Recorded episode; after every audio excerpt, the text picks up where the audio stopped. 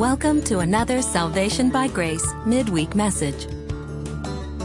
Salvation by Grace is the teaching ministry of Grace Christian Assembly, a Sovereign Grace Fellowship in Smyrna, Tennessee.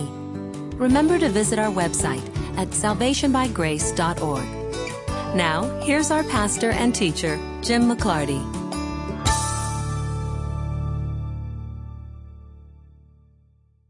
We are in Amos chapter 4, so go there. I mentioned last week that part of what I enjoy so much about the book of Amos is that there is a tremendous amount of theology, some of it right on the surface, some of it real obvious. And some of it you have to think about the assumption behind the things that Amos is saying. And you can get a pretty good feel for what Amos thinks of God. What is God like? What is the personality of God that he is representing? And we're going to look at that again tonight. We're going to see Amos's approach to trouble and trials because that is really a very big topic of discussion and debate in the Christian church even to this very day. Where does trouble fit into the big economy of God? And certainly there are people who say, well, God has nothing to do with the trouble. You know, if there's trouble, trial, problems, that's the devil. And if things are going good and everything's great, everything's going my way, and it's all sunshine and roses and bluebirds of happiness, well, then I'm being blessed by God. That, that's good stuff. So that's clearly God. And then when things go bad, well, that has to be the devil, or it's my fault, or it's the world, but it can't be God. Well, last week, of course, we saw Amos go through a series of cause and effect statements. If this, then that. That concluded with the last half of verse 6 of chapter 3, where he said, If a calamity occurs in a city, has not the Lord done it? So that's his sort of introductory statement to the topic. He sees God as being absolutely sovereign over all things. And it is because God, in his sovereignty, chose a particular people. He chose Israel and said, as we saw last week, You only have I known. Out of all the people groups on the planet, you only have I chosen. You only have I had this relationship with, and therefore I'm going to punish you.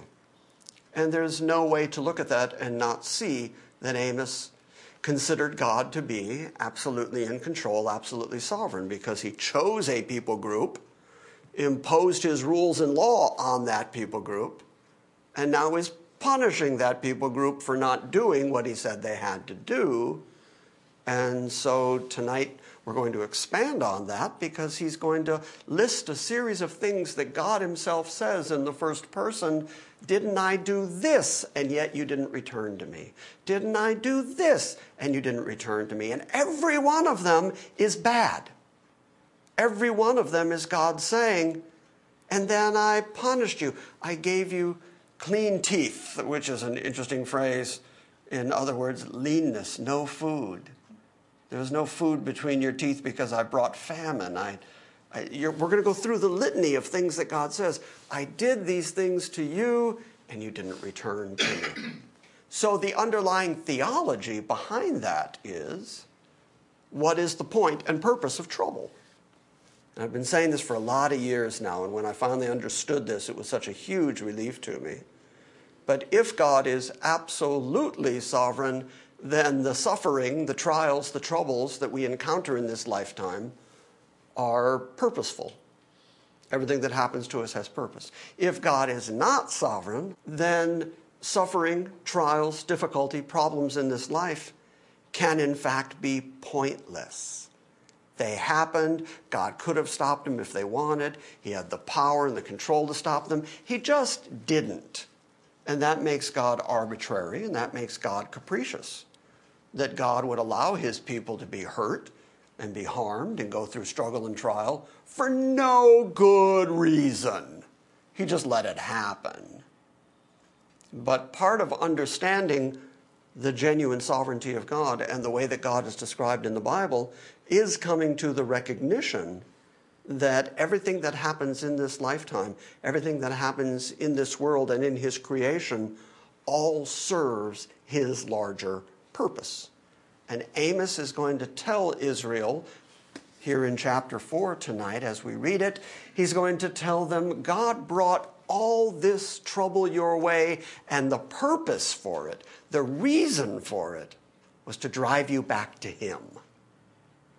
And it's going to culminate in chapter 5 in the language of the day of the Lord, which is really interesting and providential timing since we're talking about Matthew 24 stuff on Sunday morning. Next Wednesday, we'll be talking about the day of the Lord stuff because he sees that as the ultimate punishment of God against Israel for the purpose of bringing Israel back to himself. Now, how does that apply to you and me? Well, as I said last week, when God deals with Israel and punishes Israel, he is not doing it for the purpose of driving them away. He is not losing them. He is not permanently disbanding them. He is not giving up on them. He is correcting them the way a loving father corrects their children. And that is precisely what the Hebrews writer does right that whom the Lord loves he chastens and scourges every son that he receives. In fact, the Hebrews writer goes so far as to say that if you haven't been chastened, you're not a son. Because God will correct you if He loves you. That was something that uh, my children at some point had to figure out and had to understand. Was that when we would correct them, it wasn't because we hated them. In fact, I sat down and told my son one day. He's sitting here so I can talk about him. I said, You know, I would love it if when I came home from work, all I ever heard was, You know, your children are so wonderful, and you need to go in and give them a big hug and tell them how dandy they are. I said, That's how I would like to end my day.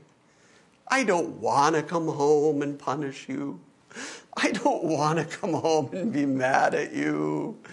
But, you know, I get home and, well, you know, this is what they did, and you got in. I was always the disciplinarian. I'm, I'm the dad. Wait till your father gets home. So I had to go in and talk to the children. And, and I would explain to them now, I'm not correcting you because I hate you. I'm correcting you because I love you. And if I don't correct you, you're going to grow up to be rebellious and spoiled. And I am delivering you probably from all kinds of trouble in life, including jail. And according to the Bible, when you correct a child, you deliver their soul from hell.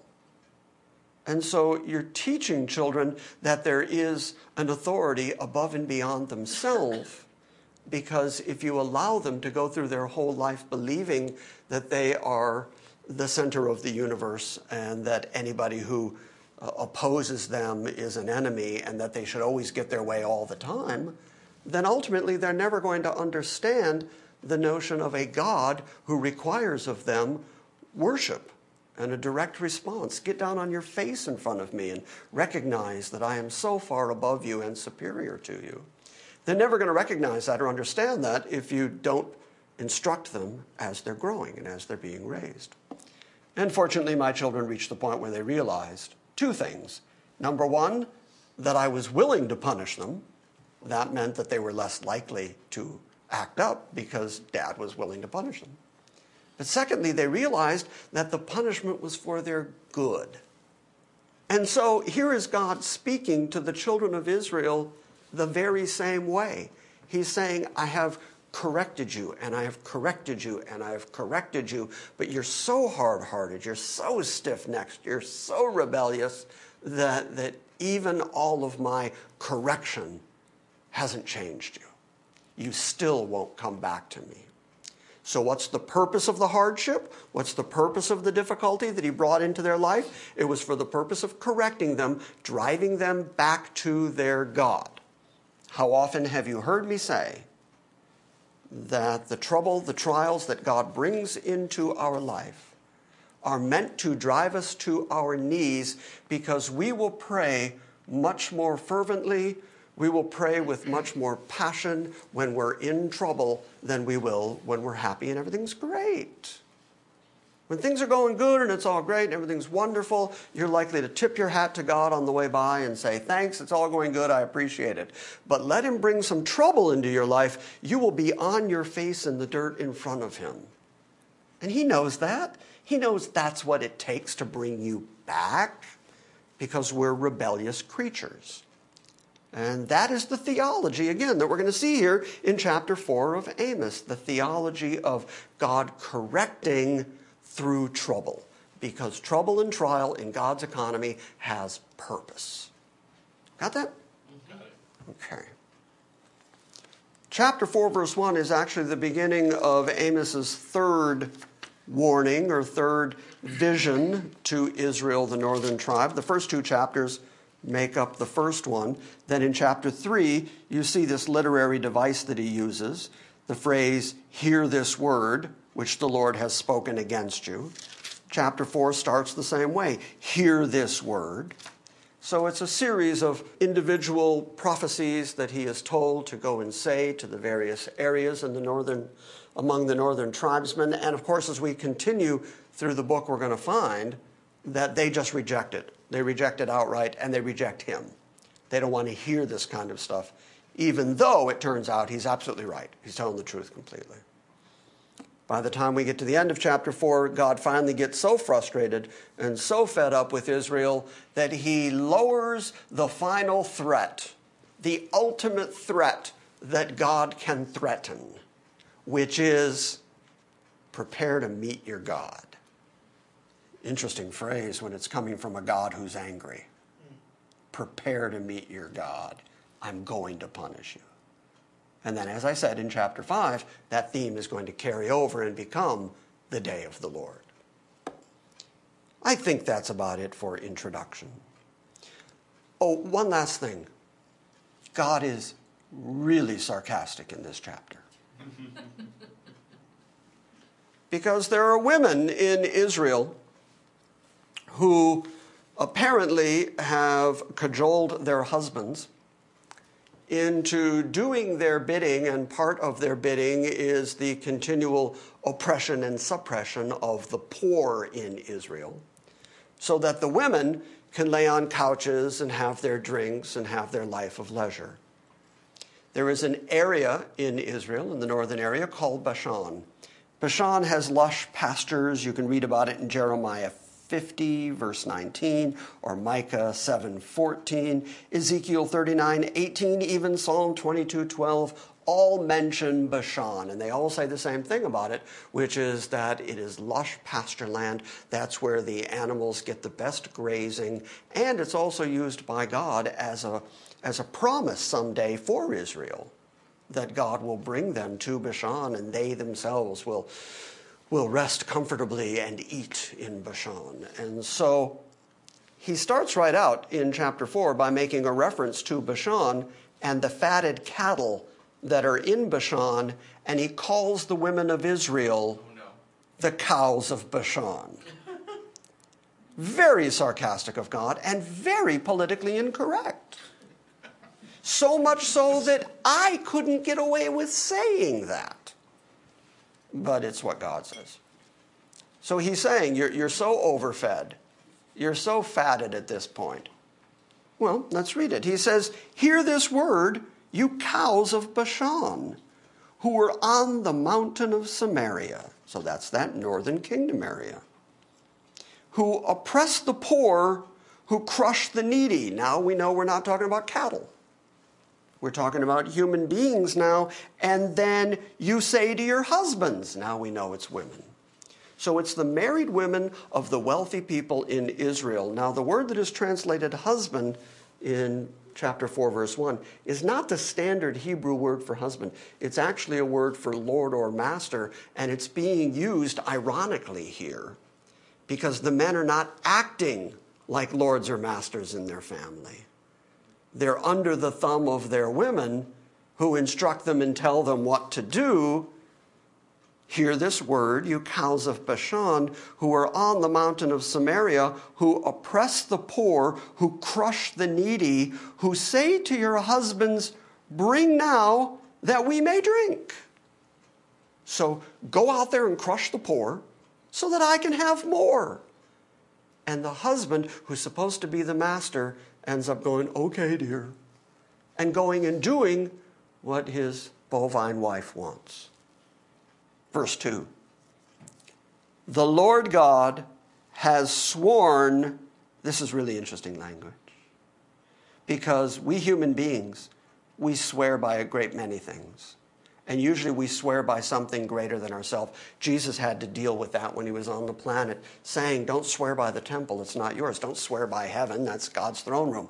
But people swear by something greater than themselves.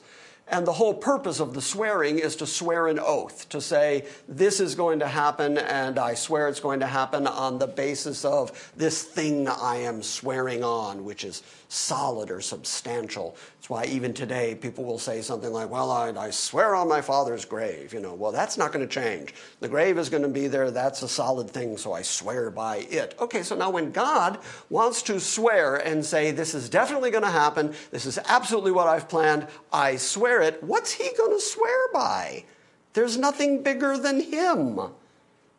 So we read, the Lord God has sworn by his holiness we have very frequently here talked about the fact that God's primary attribute is his holiness.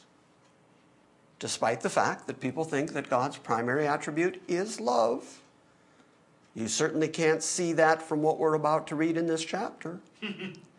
his primary attribute is his holiness, and he swears by his holiness. This is why he has angels around his head saying that he is holy, holy, holy. That is the attribute that he wants demonstrated and, and repeated over and over in the heavenlies that he is a holy God.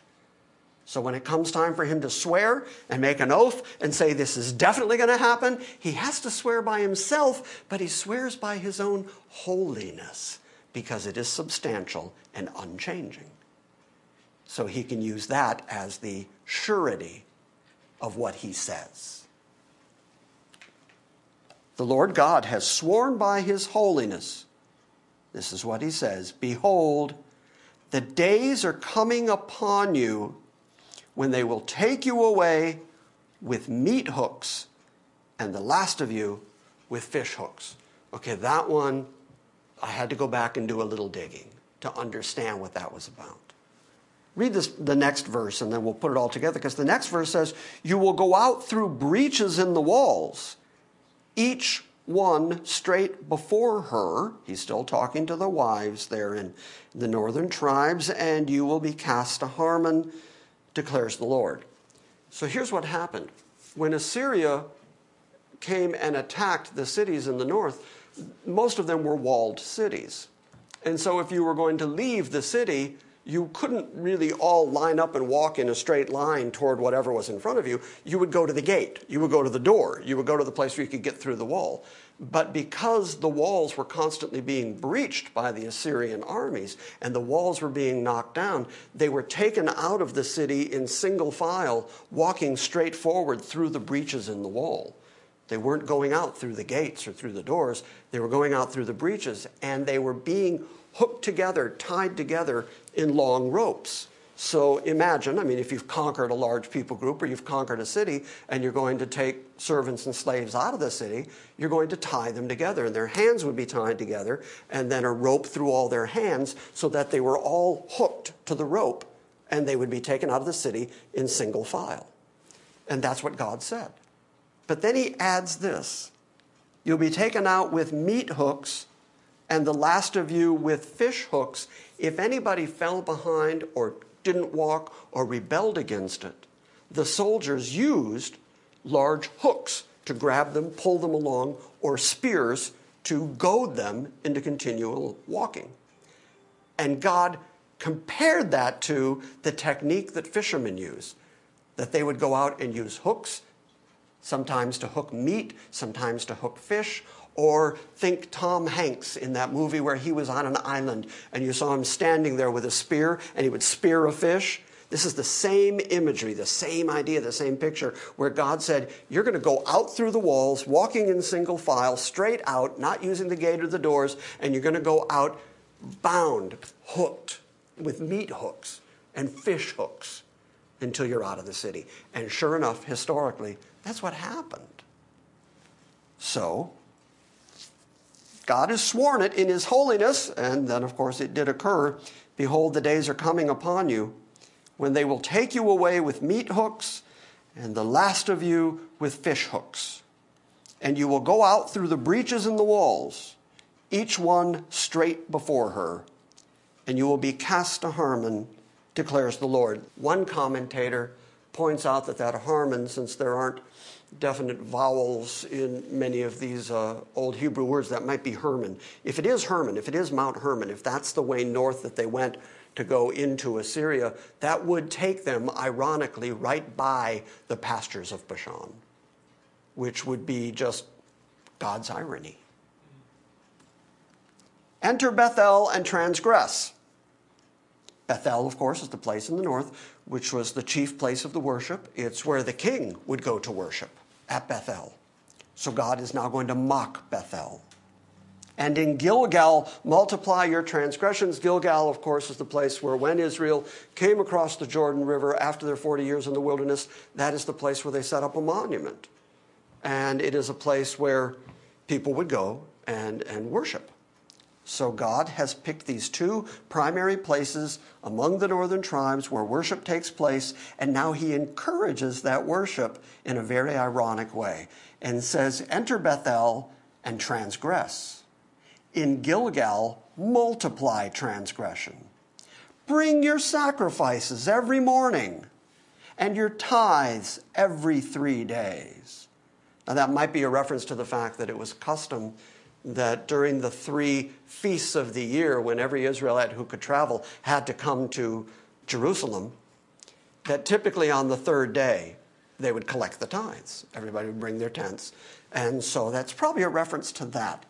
Do your sacrifices, do your tithes, which all belong to God. But he says, but take them to Gilgal, take them to Bethel, and just go multiply your sin offer a thank offering also from that which is leavened, and proclaim free will offerings and make them known. So, kind of like Jesus berating the uh, Pharisees for the fact that whenever they would give a gift in the temple, they would blow a trumpet, make sure everybody knew about it. And Jesus said, They have their reward. They've been seen by men, that's what they wanted. God says, go ahead, do all your stuff, and then make a big to do of it. Make a big show. Make sure people know that you're bringing your offerings, you're bringing your free will offering. He's just mocking them endlessly. And proclaim free will offerings and make them known, for so you love to do, you sons of Israel. That's what you love to do. You don't love to worship me. You don't love to come to Jerusalem where you're supposed to. You don't come and bring the proper sacrifices to me. You love to go put on a show with your foreign gods. So just go do it. Verse 6 But I gave you also cleanness of teeth in all your cities, and lack of bread in all your places. Okay, so famine came on them. God takes responsibility for the famine. God says, The reason you don't have any crumbs in your teeth, the reason your teeth are clean is because I did that. The reason you don't have any bread or your lack of bread in all your places, that's me. I did that.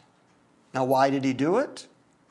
And yet you have not returned to me, declares the Lord. So God brought about this punishment for a specific purpose to bring them back to him Yet they, in their hard heartedness, continue to go and pray and worship and bring offerings to their foreign gods and to their idols. And so God is saying, Go on, go do that. Just go. If that's what you want, go do it. Furthermore, verse 7 I withheld the rain from you while there were still three months until the harvest.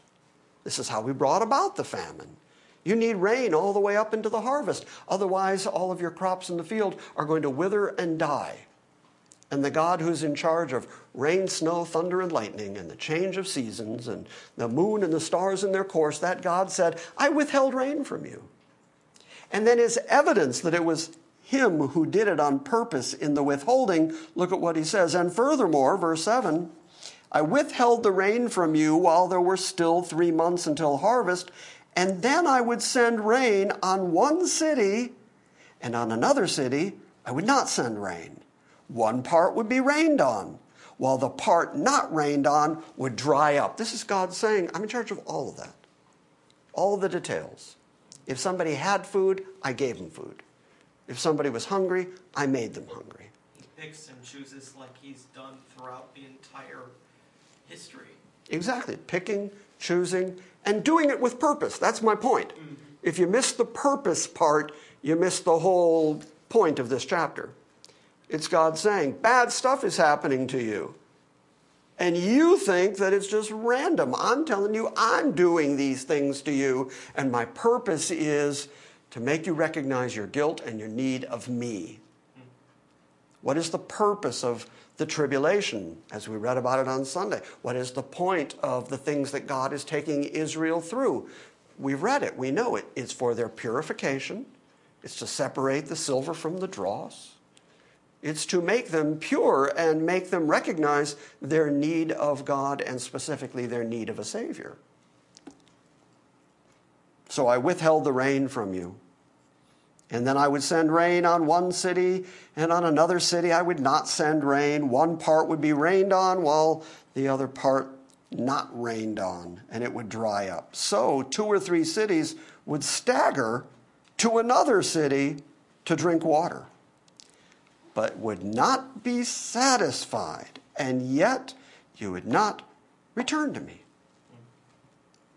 You would not recognize that I am doing this to you because of your sin and because of your rebellion. And by the way, what does this really tell us about the, um, the depth of sin of human beings? You know, we, quote unquote, Calvinists, we believe in what the reformers called total depravity meaning not that we're as bad as we could be, but that the whole of us, the completeness of us as people, are depraved from the top of our head to the sole of our foot, that we're sinful throughout. And here God is not only taking responsibility for the hardship that these people are going through, He's telling them, Look, I'm the one who's causing the hardship you're going through. And I'm going to make it worse unless you listen to me. And what do they do? Well, they end up in captivity. They end up in Assyria because they will not. Now, big theological principle again. You would think that any rational people group, having heard this, would say, Oh, that's why this is happening. Oh, thank you, Amos. We were a little confused. We better get right right away because I'm hungry and we could use some rain, and let's, let's correct this right away. Why don't they do that? Why don't they turn back to God? Why don't they repent? Why don't they do better? The only answer is well, they can't. If they would, they could. Not only do they have ample incentive, they're hungry. Their enemies are coming to get them. God has sworn that there's going to be breaches in their walls and the women are being taken out, roped and hooked. Yet, for all that, with God speaking to them through a prophet and saying, I'm going to do all this and I'm the cause of this and this is all for your correction, they still won't turn. And we can't conclude anything other than they're not turning because they can't turn. Rational people would. But they're not rational. They're sinful. They're depraved and sin is irrational because you're talking about a righteous, holy God who swears by his own holiness. So then, rationality would be get on your face in front of that God. He's the maker of heaven and earth. He's the one who bought you and redeemed you and brought you out of Egypt and brought you to this land of milk and honey. And he's the one that is defending you from all your enemies and even defending you from wild animals and has given you a lineage of kings after his own heart that's going to culminate in his own son coming to the planet. Get on your face in front of him. And, they just don't. That's so irrational. But sin is irrational. We're crazy. That's our problem. We're just born crazy. And then it gets worse. So two or three cities would stagger to another city to drink water and would not be satisfied, yet you have not returned to me, declares the Lord. Verse 9 I smote you with scorching wind and mildew. Okay, this is real sovereign. Anybody got mildew growing in their bathroom? I have to regularly clean the shower. Get in there with some spray and a scrub brush and get the mildew out. But it never occurred to me. I never stopped and thought, oh, you know, God in His grand sovereignty put mildew in my shower. And yet, even when God is laying out the rules and the laws to Israel, there are mildew rules. There are mildew laws. I think the King James calls it a blast. And if God brings mildew into an area, he takes responsibility for it, and then he tells them what to do in order to get rid of it, and how they have to clean and get it out of their camp, and how they have to do all that. Because if God is in fact as sovereign as we believe he is, then yes, he's in charge of mildew. Because he's in charge of everything. But wait, it's not just mildew, it's also caterpillars. I smote you with scorching wind and mildew, and the caterpillar was devouring your gardens and your vineyards, your fig trees, and your olive trees. In other words, God, who is in control of insects and caterpillars, made sure that the caterpillars happened to converge on the gardens that belonged to Israel to make sure they didn't have food. How sovereign is that? And you don't get to argue with it because it's God who said it. He said, I made sure and put caterpillars in your gardens. Which means if we're out there spraying our tomato plants and doing everything we can to keep the bugs off it, that if we uh, are capable of growing a garden anytime, anywhere, it's still just God's goodness, God's grace. Because the water you're using to water your plant is God's water, and the ground you're growing it in is God's ground. It's still all His, and if He wants you to go hungry, He'll make sure that nothing grows in your garden. He'll get rid of your job. He'll drive up your bills. He'll make sure your car doesn't work. He will do everything necessary to drive you to the point where you realize you got nothing but Him. He's done it before. He'll do it again. What's the right solution? Get on your face in front of Him. Anyway, the caterpillar was devouring your many gardens and your vineyards, your fig trees and your olive trees, and yet you have not returned to me, declares the Lord. I sent a plague among you, says verse 10, after the manner of Egypt. Okay, now they remember the deliverance from Egypt. Part of the process of that deliverance was the multiple plagues that God brought against the Egyptians, 10 of them altogether, that culminated in the death of all the firstborn. And some of those like making it dark in all of Egypt. God made sure that there was light in Goshen where the Israelites were. Some of the plagues, the fleas and the lice, God absolutely in sovereign control made sure that the fleas, the lice, that kind of thing, or the frogs, ended up right where he wanted them. They come up out of the Nile and would infest the households of the Egyptians. And the Israelites didn't have that problem. The same way he said here I'm in control of one city getting rain and another city not. I'll bring plagues on you the same way I did in Egypt. But here's the particular plague he brought against them I slew your young men by the sword along with your captured horses.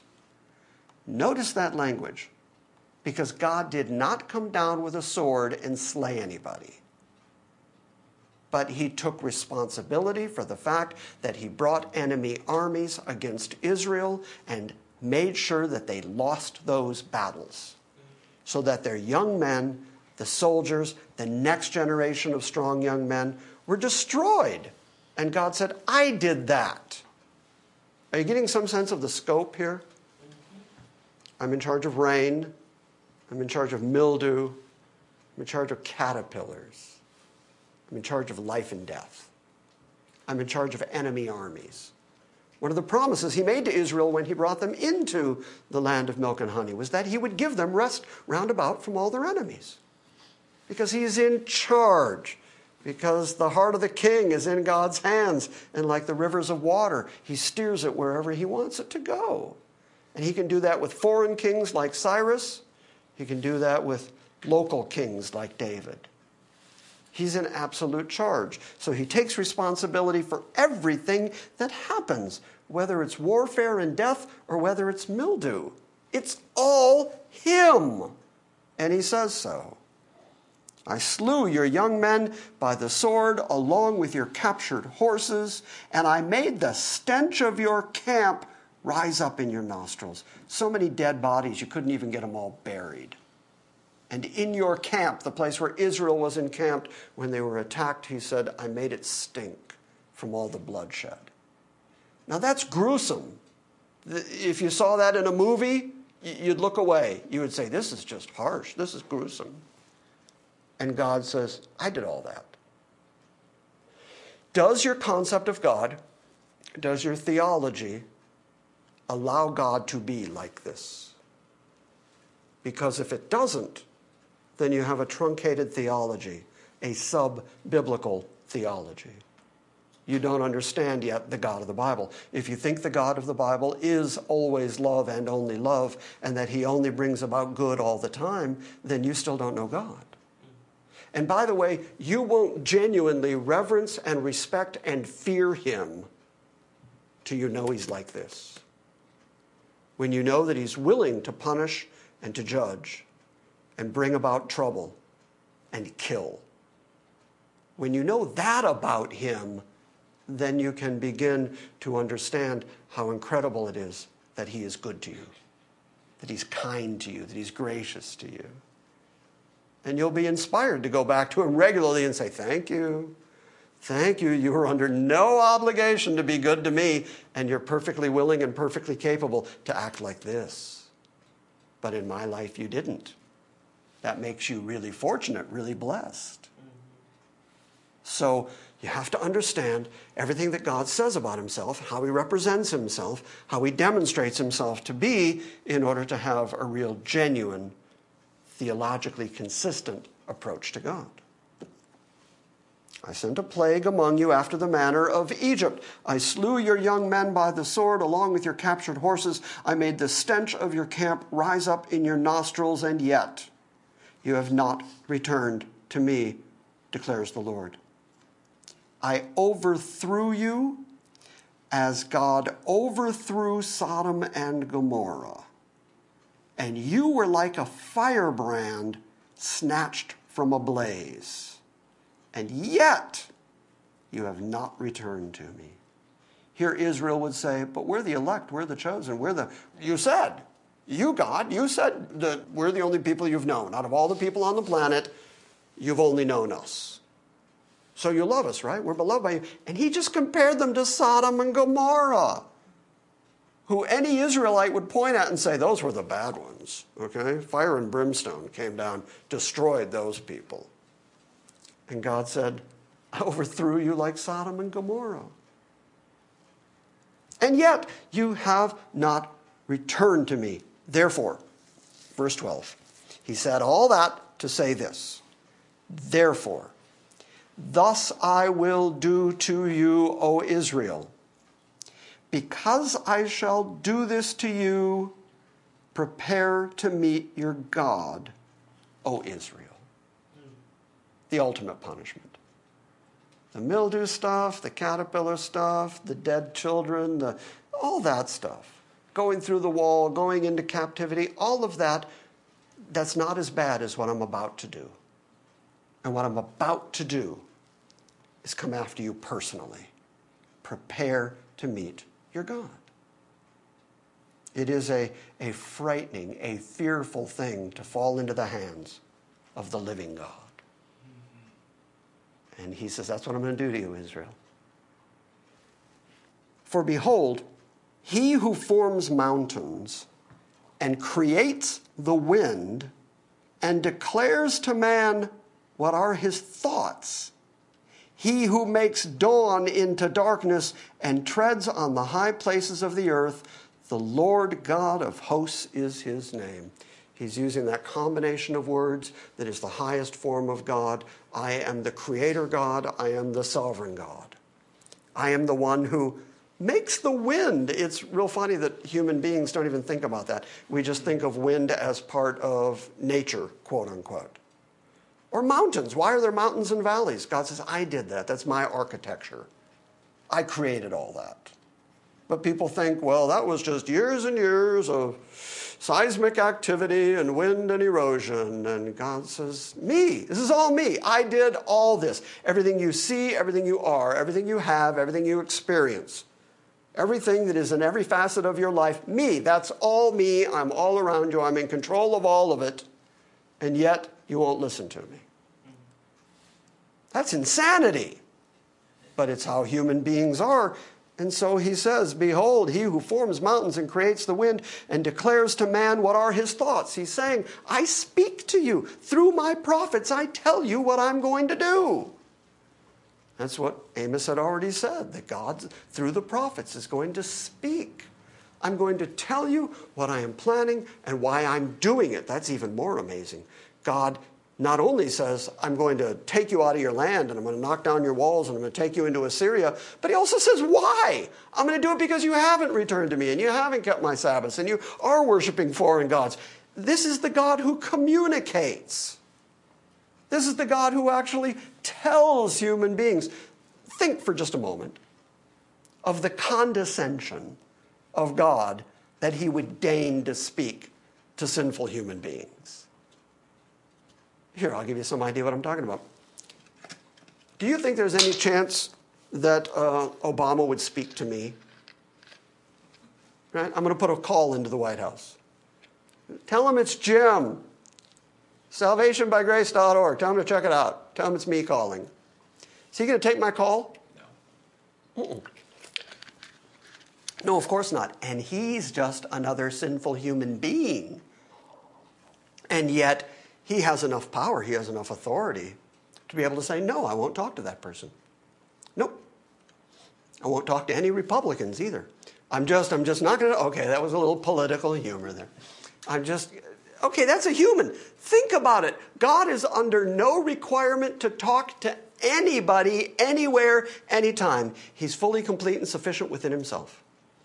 He could, with no explanation whatsoever, go about his business and do whatever he's pleased to do and not tell anybody. He could wipe out all mankind and not explain why.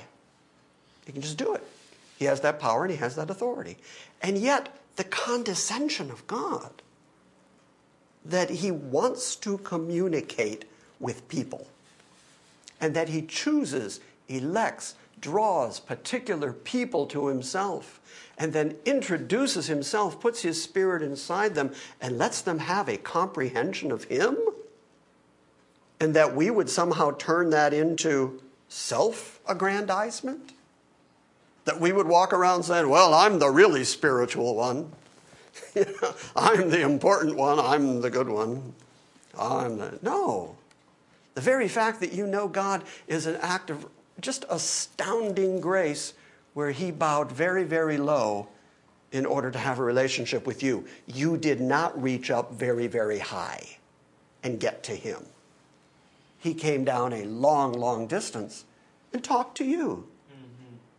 And I'm stressing that point because God brought it up as one of the things that He wanted them to know about Him is that He is the God who not only forms mountains and creates wind, but He tells man what His thoughts are. So if God took the time to say, Look, this is a characteristic of mine that I am pointing out to you, you, Israel. I have given you my rules, my laws. I've sent you my prophets. I have told you what my thinking is. I have told you what my mind and heart is. You know these things. I've given you kings after my own heart. So you have a responsibility to me. Can you see how genuinely heinous, how really ridiculous their rebellion then is? Because they've had access to God that nobody else has ever had and yet they rebel. So he says, This is who I am. I form the mountains, I create the wind, I declare to man what are his thoughts, what are my thoughts. And I make the dawn into darkness, I tread on the high places of the earth. and the Lord God of hosts is my name. In the next chapter, he's going to up the ante and he's going to talk about a time of trouble coming that he calls the day of the Lord. So, between our Sunday morning messages and our Wednesday night messages, they just happen to converge rather providentially in a place where we're going to have to talk about the language of the day of the Lord in the weeks to come. Get all that? So that was chapter 4. Next week, chapter 5. Thank you for listening to this week's Salvation by Grace message. We welcome your feedback and encourage you to visit our website at salvationbygrace.org. And we invite you to join us next time when we gather around the Word and study the sovereign grace of God.